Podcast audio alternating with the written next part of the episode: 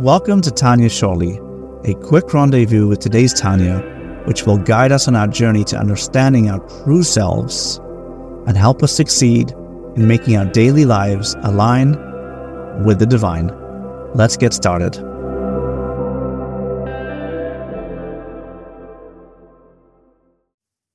Today, the Alter Rebbe reminds us that even though every single person can become a Benini, therefore he is obligated to do everything he can and work to become a Benini. It's for every single person. Being a tzaddik is not so. Why? Because being a tzaddik requires that you really find a distaste to Ra, that you it's you feel sickened when somebody does something selfish.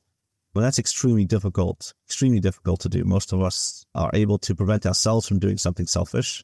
That's a Benini, but to be sickened by it is is extremely difficult place to get to. And the only way to get there is by having a huge love for the Abishter, really contemplating and working hard and developing a deep relationship with the Abishter, so that you understand that everything you do is for the Abishter, so much so that you can't even imagine anything else would sicken you. And then that is the level of a tzaddik. But says Alter Rebbe, you should know that the level of a tzaddik is not for everybody. Not everybody's actually able to reach a level of a tzaddik because it's not directly related to your efforts, meaning you could work your whole effort to become a tzaddik, your whole life, put all your efforts into become a tzaddik. Two people could put in that effort. One of them will become a tzaddik and one of them won't, just by nature of the yitzah that he has. Because the Alter Rebbe says, basically becoming a tzaddik is like a gift from God. Your efforts can get you to the highest level of a Benini, where in action you're a tzaddik, but you'll still have those feelings, and therefore you have to consider yourself a rasha your whole life. But some people are given a gift where they They do the same thing as the Benini and they achieve a level of a tzaddik.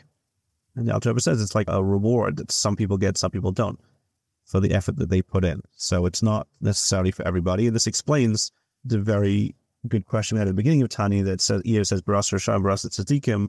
What do you mean you create Tzadikim Rasham?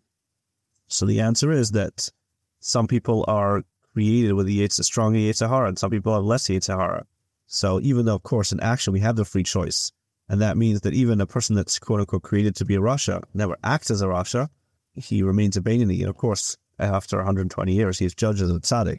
It's not what we're talking about. But in this world, not everybody could re- achieve the level of a tzaddik. They can just achieve the level of a not-rasha, because that is something that's given from the, from God. Only Abishter can choose who could be a tzaddik. And we see this more clearly in Zohar, that, that yidn, there's many different levels of yidn. You have a chassid, you have a Gibor who can overcome his Zayt Sahara. You have scholar Mario Teira. You have a Navi. You have a Tzaddik. These are all different degrees, and it's not necessarily everybody can do all of these things.